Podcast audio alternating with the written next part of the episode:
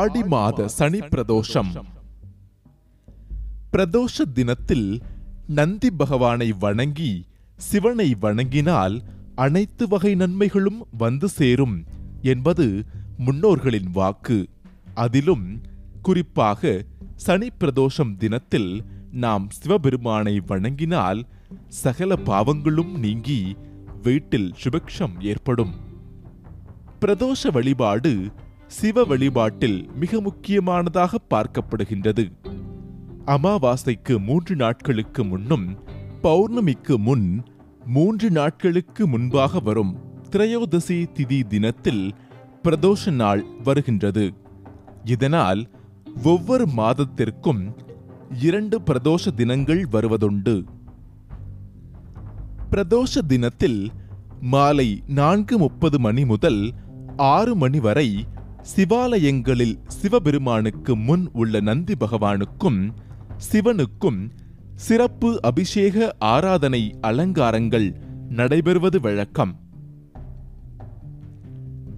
சனிக்கிழமைகளில் வரக்கூடிய பிரதோஷ நிகழ்வுக்கு அதிக முக்கியத்துவமும் மகத்துவமும் இருப்பதாக கருதப்படுகின்றது.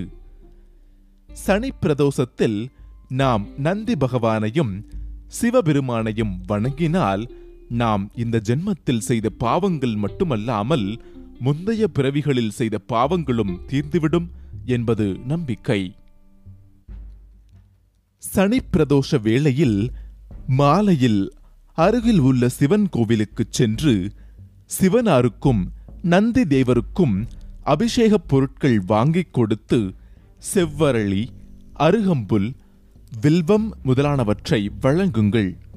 அப்போது நடைபெறும் அபிஷேகத்தையும் அதன் பின்னர் சுவாமிக்கும் நந்தி தேவருக்கும் செய்யப்படும் அலங்காரத்தையும் கண்ணாரத் தரிசியுங்கள், மனதார வேண்டிக் கொள்ளுங்கள்.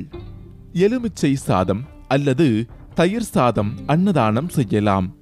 அல்லது ஒரு நான்கு பேருக்கேனும் உணவுப் பொட்டலம் வழங்கலாம். சனி பிரதோஷ தரிசனத்தால் சகல பாவங்களும் நீங்கிவிடும், வீட்டின் தரித்திர நிலை விலகும், சுபிக்ஷம் குடிகொள்ளும், தடைப்பட்ட காரியங்கள் அனைத்தும் நடந்தேறும் என்கிறார்கள் ஆச்சாரிய பெருமக்கள்.